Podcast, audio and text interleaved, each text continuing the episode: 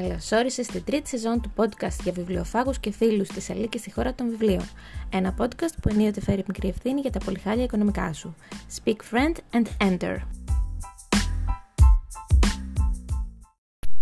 Σεζόν 3, επεισόδιο 3. Τα καλύτερα και τα χειρότερα βιβλία του 2023. Ήρθα και εγώ να σου μιλήσω για τα βιβλία της χρονιάς που πέρασε, που ήταν 22, σχεδόν διπλάσια από τον αρχικό μου στόχο των 12 βιβλίων. Μα φυσικά δεν ήταν όλα καλά, κάποια ήταν καλά, κάποια πολύ καλά, κάποια καθόλου καλά ε, και κάποια τα παράτησα. Θα τα πάω ανακατηγορία και χρονολογικά. Αρχικά θα σου πω για όλα τα βιβλία που διάβασα μέσα στο 2023. Η Μεγάλη 4 της Αγκάθα Κρίστη, 4 στα 5, το πρώτο βιβλίο της χρονιάς δώρο από τον Χάρη, τον Secret Santa μου για τα Χριστούγεννα του 22 από τη ΛΑΚ, την λέσχη ανάγνωση Κατερίνης, σε στυλ Sherlock Holmes, που ήταν ακριβώς αυτό που ήθελα, με διαρκή δράση και ύφος short stories, γιατί αυτό ήταν. Αρχικά όταν γράφτηκε, ήταν πάρα πολύ καλό. Ο μάγος της γεωθάλασσας της Ούρσουλα Λεγκέν, 3 στα 5. Άλλο ένα δώρο από την άσχια αυτό, υπέροχη γραφή της Λεγκέν.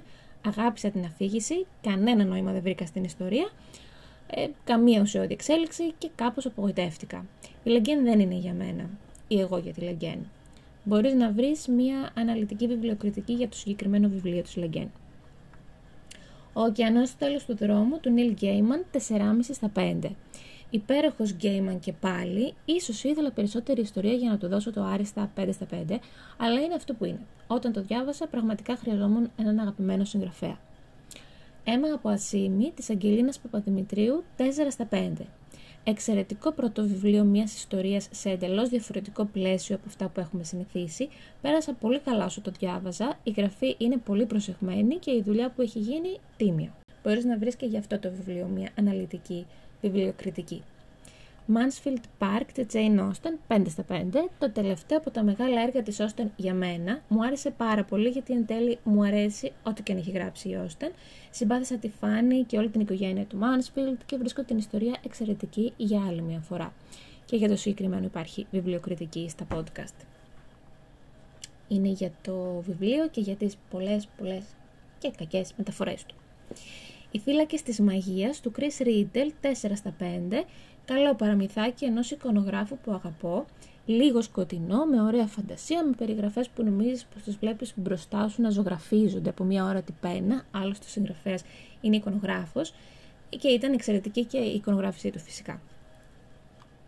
Η ψιλοκάραβη της Γεωργίας Γαλανοπούλου 1,5 στα 5. Μια ιστορία που θέλει να μας μιλήσει για την αξία των ηλικιωμένων στη ζωή μας. Βαρέθηκα. Πανέξυπνα πλάσματα της Selby Van Pelt, 3 στα 5. Το πρώτο μου ακουστικό βιβλίο για το οποίο ακούγονται πολλά, αλλά δεν ήταν εν τέλει τόσο καλό, αφού το μόνο ενδιαφέρον ήταν πως υπήρχε ένα χταπόδι που μιλούσε. Χωρίς αυτό ήταν μια ιστορία για την απώλεια. Thank you. Next. Έχω κάνει επεισόδιο και γι' αυτό. Το βιβλίο με το χταπόδι. Ήμασταν ψεύτες της Emily Lockhart 5 στα 5. Εξαιρετικό βιβλίο, όχι αυτό που περίμενα όταν έκανα υποθέσεις για την μπλοκή του, αλλά εξίσου αξιόλογο. Ωραία γραφή, φανταστική ιστορία, εντελώς καλοκαιρινό, ε, ήταν από τα καλύτερα της χρονιάς. Η άλλη χιονάτη της Jennifer Donnelly, επίσης 5 στα 5, βιβλίο που διαβάστηκε μέσα σε ελάχιστες μέρες από τα χέρια μιας παλιάς αγαπημένης. Δεν το περίμενα ούτε καν τόσο καλό, χρειάζομαι περισσότερο, ακόμα το θυμάμαι, μπράβο υπάρχει βιβλιοκριτική και για το συγκεκριμένο. Πάρε ανάσα του Δημήτρη Σίμου, 4 στα 5, πολύ καλό αστυνομικό βιβλίο, μου άρεσε η θεματολογία του, είχε αγωνία, είχε ανατροπές, ήταν ατμοσφαιρικό, πολύ ατμοσφαιρικό. Ε, λίγο στο τέλος το παρατράβηξε θεωρώ, αλλά σε γενικές γραμμές μου άρεσε πολύ αυτό το βιβλίο. Οι εύθυμοι άντρες του Στίβενσον, 3 στα 5. Δίνω αστέρια σε συγγραφείς που αγαπώ, συγγραφείς, μάλλον ναι, κάτω του μετρίου αυτό το βιβλίο. Ίσως θα έπρεπε να του δώσω δυόμιση, ίσως και πιο κάτω. Δεν γίνεται τίποτα. Απλά η γραφή του Στίβενσον είναι ωραία. Αρσέν Λουπέν του Μωρίς Λεμπλάν, 4 στα 5. Υπέροχη πρώτη γνωριμία με τον Γάλλο Τζέντλεμαν Λοποδίτη που ήθελα πολύ να διαβάσω και τώρα θέλω περισσότερο γιατί ήταν πολύ καλό. Ίσως πιο καλό, αστείο και έξυπνο από ό,τι περίμενα. Η Eleanor Oliphant είναι απολύτως καλά της Gail Hanneman 5 στα 5. Από τα καλύτερα βιβλία της χρονιάς, η ιστορία της Έλενορ, χωρίς μεγάλα λόγια και πολύ φασαρία, ένα βιβλίο που άνετα ξεχωρίζει για τα όμορφα δείγματα ανθρώπων που προβάλλει. Θα μπορούσα να δώσω στον Ρέιμοντ το βραβείο του καλύτερου χάρτινου ανθρώπου της χρονιάς. Βιβλιοκριτική και για αυτό το βιβλίο θα βρεις στα podcast. The Screaming Staircase του Jonathan Stroud, 5 στα 5, πρώτο βιβλίο από τη σειρά των 5, Εξαιρετική αφήγηση του Στράουντ, έτσι που να νιώθω απολύτως άνετα, υπέροχη ατμόσφαιρα που, ε, okay, φυσικά δεν με τρόμαξε. Είναι ιστορία με φαντάσματα, αλλά είναι κάπως εφηβική νεανική, οπότε δεν θα με τρόμαζε. Από τα καλύτερα της χρονιάς, αν και δεν περίμενα κάτι λιγότερο. Σχολομαντίο 1 της Ναόμι Νόβικ, 4,5 στα 5. Υπέροχο πρώτο μέρος της τριλογίας, γνωριμία με την Νόβικ που είναι μια συγγραφέας που μου ταιριάζει πολύ φανταστική συνανάγνωση με τη Σοφία και την Ηρώ που μου έδωσε μια όθηση για περισσότερο διάβασμα, ε, ίσως όχι με τους εξαντλητικούς ρυθμούς των 80 plus σελίδων την ημέρα, αλλά ναι. The Very Secret Society of Irregular Witches της Σάγκο Μαντάνα. Κιούτικη ιστορία με μάγισσες, cozy fantasy βιβλίο, όχι ιδιαίτερα μεγάλο, ήρεμο, με τίμιο love story, ίσως δεν τρέχει και με ταχύτητα στραπής, αλλά διαβάζεται πάρα πολύ ευχάριστα, αγαπάς όλους τους ήρωες. Σχολομαντίο 2 της Νόμι Νόβικ, 4,5 στα 5 επίσης. Που αν δεν ήμουν τόσο άρρωστη, θα είχε διαβαστεί άνετα και το τρίτο με τα κορίτσια πιστεύω. Αλλά όλο τους ακύρωνα. Μπορεί να μην έχει τη δράση του πρώτου, έχει όμως σημαντική εξέλιξη χαρακτήρων και το τέλος σε αφήνει με το στόμα ανοιχτό. Πάρα πολύ καλή σειρά. Μαθήματα χημίας της Bonnie Γκάρμους 1,5 στα 5. Απογοητευτικό, άκρο εκνευριστικό βιβλίο, ίσως το χειρότερο της χρονιάς, όπου οι καλοί είναι οι επιστήμονες, οι γυναίκες όμως μόνο, και οι κακοί είναι οι χριστιανοί. Α, και κάτι άλλο ακραία για να μας πει στις συγγραφές πως είναι φεμινίστρια. Το βιβλιοπωλείο των Χριστουγέννων της Τζένι Κόλγκαν 5 στα 5. Από τα ομορφότερα χριστουγεννιάτικα βιβλία που διάβασα ποτέ. Εδιμβούργο, βιβλία, σοκολάτα, οικογένεια, χιόνι, μέχρι και λίγη μαγεία, σαν χριστουγεννιάτικη ρομαντική κομεντί. Μπορεί και να ξαναδιαβαστεί; Μπορεί. Χιονοθύελλα με άρωμα πικραμύγδαλου της Καμίλα Λάκμπεργκ, 1 στα 5 πολύ κακή απόφαση να γνωρίσουν τη Λάκμπεργκ μέσα από αυτήν την άκρο χιονισμένη νουβέλα της, όπου γίνεται ένας φόνος κάπου όπου όλοι έχουν αποκλειστεί. Ήθελε να γίνει Κρίστι αυτό το βιβλίο, αλλά όχι, απλά δεν τα κατάφερε. Ευτυχώς ήταν μικρό και δεν μετάνιωσα το χρόνο που του αφιέρωσα.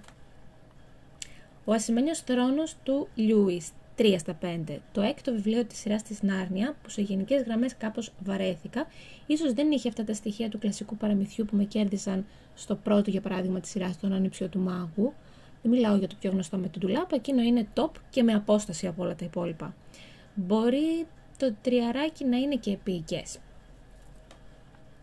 Βιβλία που άρχισα και δεν τελείωσα ακόμη ή που δεν θα τελειώσω ποτέ η εποχή των θρύλων του Γρηγόρη Δημακόπουλου που το ξεκίνησα τον Οκτώβρη αλλά κάπως με μελαγχόλησε αυτή που ήρθε ο κανονισμένος καιρός του σχολομαντίου λίγο πιο γρήγορα το έχω εν αναμονή. The Whispering Skull του Jonathan Stroud, το δεύτερο της σειράς Lockwood Co που αισθάνομαι πως είναι παραμελημένο και δεν του αξίζει γιατί μου φάνηκε ακόμα καλύτερο από το πρώτο. Άνθρωποι που διαβάζουν στην παραλία της Emily Henry που δεν γινόταν και κάτι, το διάβαζα παράλληλα με πολλά, δεν διάβαζαν ποτέ στην παραλία, δεν κατάλαβα καθόλου γιατί έχει αυτό το τίτλο. Θα επιστρέψω κάποια στιγμή, το παράτησα το καλοκαίρι. Bridgerton 1 της Julia Quinn. Επίσης το παράτησα το καλοκαίρι, βέβαια αυτό είναι και πάρα πολύ κακό. Εδώ και αν δεν γίνεται τίποτα. Αν έχεις την εντύπωση πως θα δεις κάτι αντάξιο της σειράς, πλανιέσαι πλάνα νυχτρά. Ούτε καν ο Δούκας δεν είναι μαύρος που θα έχει κάποιο ενδιαφέρον. Δεν νομίζω πως θα το συνεχίσω και ποτέ και λυπάμαι γιατί η σειρά είναι όντως από τις αγαπημένες μου. Αναρωτιέμαι πραγματικά από πού και ως πού έγινε μεταφορά το βιβλίο αυτό το τίποτα. Η χαμένη κόρη της Έλενα Φεράντε. Τη Φεράντε την αγαπώ. Αυτό το βιβλίο της δεν κατάλαβα γιατί ήταν τόσο πολύ μέτριο. Ωραία η αφήγηση και μύριζε καλοκαίρι, αλλά η κεντρική ηρωίδα αντιπαθητική ως το κόκαλο. Δεν είναι εύκολο να διαβάσεις τη σκέψη της, ωστόσο θα επιστρέψω, δεν το αφήνω εντελώς. Είναι μικρό η βλόγα της Ελεγκάντη της Χριστίνας Ψήλα. Άλλο ένα θύμα του φετινού καλοκαιριού, ενώ έτρεχε και το διάβαζα χωρίς σταματημό όποτε το έπιανα, είχα παράλληλα πάρα πολλά μέτωπα ανοιχτά, μέχρι που τα έκλεισα όλα για όλα, μαζί και αυτό. Θα το τελειώσω όμως και θα διαβάσω και τα επόμενά της. Φτερά και ρήπια της Σάρα Τζέι Μα. Το διάβασα λίγο και ύστερα λίγο ακόμα. Το διαβάζω σε ηλεκτρονική μορφή και δεν ξέρω αν αυτό φταίει. Ή απλά η Μα δεν είναι για μένα. Με έχει κουράσει που δεν γίνεται τίποτα. Με έχει κουράσει που κάνουν όλο προπονήσει και το βιβλίο είναι 800 πλάς σελίδες. Με έχει κουράσει η αίσθηση πως και η ίδια συγγραφέας δεν ξέρει τι στο καλό να κάνει με την ιστορία της. Και έχω μάθει ένα spoiler πάρα πολύ κακό, αλλά θα περιμένω να το δω μέσα στην ιστορία για να είμαι πιο αντικειμενική. Το σέρνω μαζί μου δύο χρόνια τουλάχιστον αυτό το βιβλίο. Το κλαμπ των Χριστουγέννων της Μπέκα Φρήμαν. Το άκουγα σε ακουστικό μέσα στις γιορτές, το έφτασα ως τη μέση. Με εκνεύρισαν πολλοί ήρωες, ίσως πέρα από έναν, όλοι οι υπόλοιποι. Τους βρίσκω άκρως τοξικούς, δεν έχει καμία σχέση με φιλαράκια, σας παρακαλώ. Έχω ακούσει πως το τέλος είναι πολύ wow, αλλά και πως το τέλος είναι το μόνο που αξίζει. Ε, και δεν πρόκειται να φτάσω όσο εκεί. Λυπάμαι. Και τέλος, βιβλία που ξεκίνησα το 2023 και τελείωσα το 2024. Η τέταρτη τέριγα της Ρεμπέκα Γιάρος, 5 στα 5, εννοείται 5 στα 5, άλλο ένα που ξεκίνησε το Νοέμβρη και σταμάτησε λόγω σχολομαντίου, του δεύτερου αυτή τη φορά, και ύστερα ήρθε ο Δεκέμβρης που διάβαζα μόνο Χριστουγεννιάτικα. Εξαιρετικό βιβλίο. Το τελείωσα τον Ιανουάριο μέσα σε ελάχιστο χρόνο. Είναι βιβλίο που δεν σε αφήνει να το αφήσεις και περιμένω με αγωνία το επόμενο που θα βγει τέλη Φεβρουαρίου μάλλον. Μία μέρα το Δεκέμβρη της Τζόσης Σίλβερ, 4 στα 5. Ένα βιβλίο που διάβασα από τα μέσα του Δεκέμβρη στις αρχές του Ιανουαρίου μου άρεσε πάρα πολύ, ήταν ευκολοδιάβαστο. Μου άρεσε παρά το ότι είναι love story και στο τέλος κάπως όχι πολύ ρεαλιστικό, αλλά δεν πειράζει. Ήταν ένα υπέροχο ανάγνωσμα. Αυτά ήταν τα βιβλία της περασμένης χρονιάς, τα καλύτερα, τα χειρότερα, τα μισοδιαβασμένα και τα παρατημένα. Αισθάνομαι πως η νέα χρονιά έχει μπει πιο δυναμικά αναγνωστικά και πως θα έχω ακόμη περισσότερα να σου πω του χρόνου. Εσένα ποιο ήταν το καλύτερο και ποιο το χειρότερο βιβλίο που διάβασες τη χρονιά που μας πέρασε; Σε ευχαριστώ που μ' άκουσες.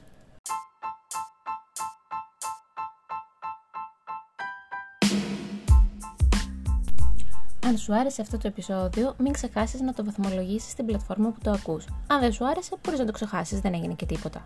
Αν θέλεις να ενημερώνεσαι για ό,τι νέο ανεβαίνει στη χώρα των βιβλίων, ακολούθησέ με στα social, όπου σχεδόν πάντα θυμάμαι να τα ανεβάζω. Θα τα βρεις όλα στην περιγραφή του podcast.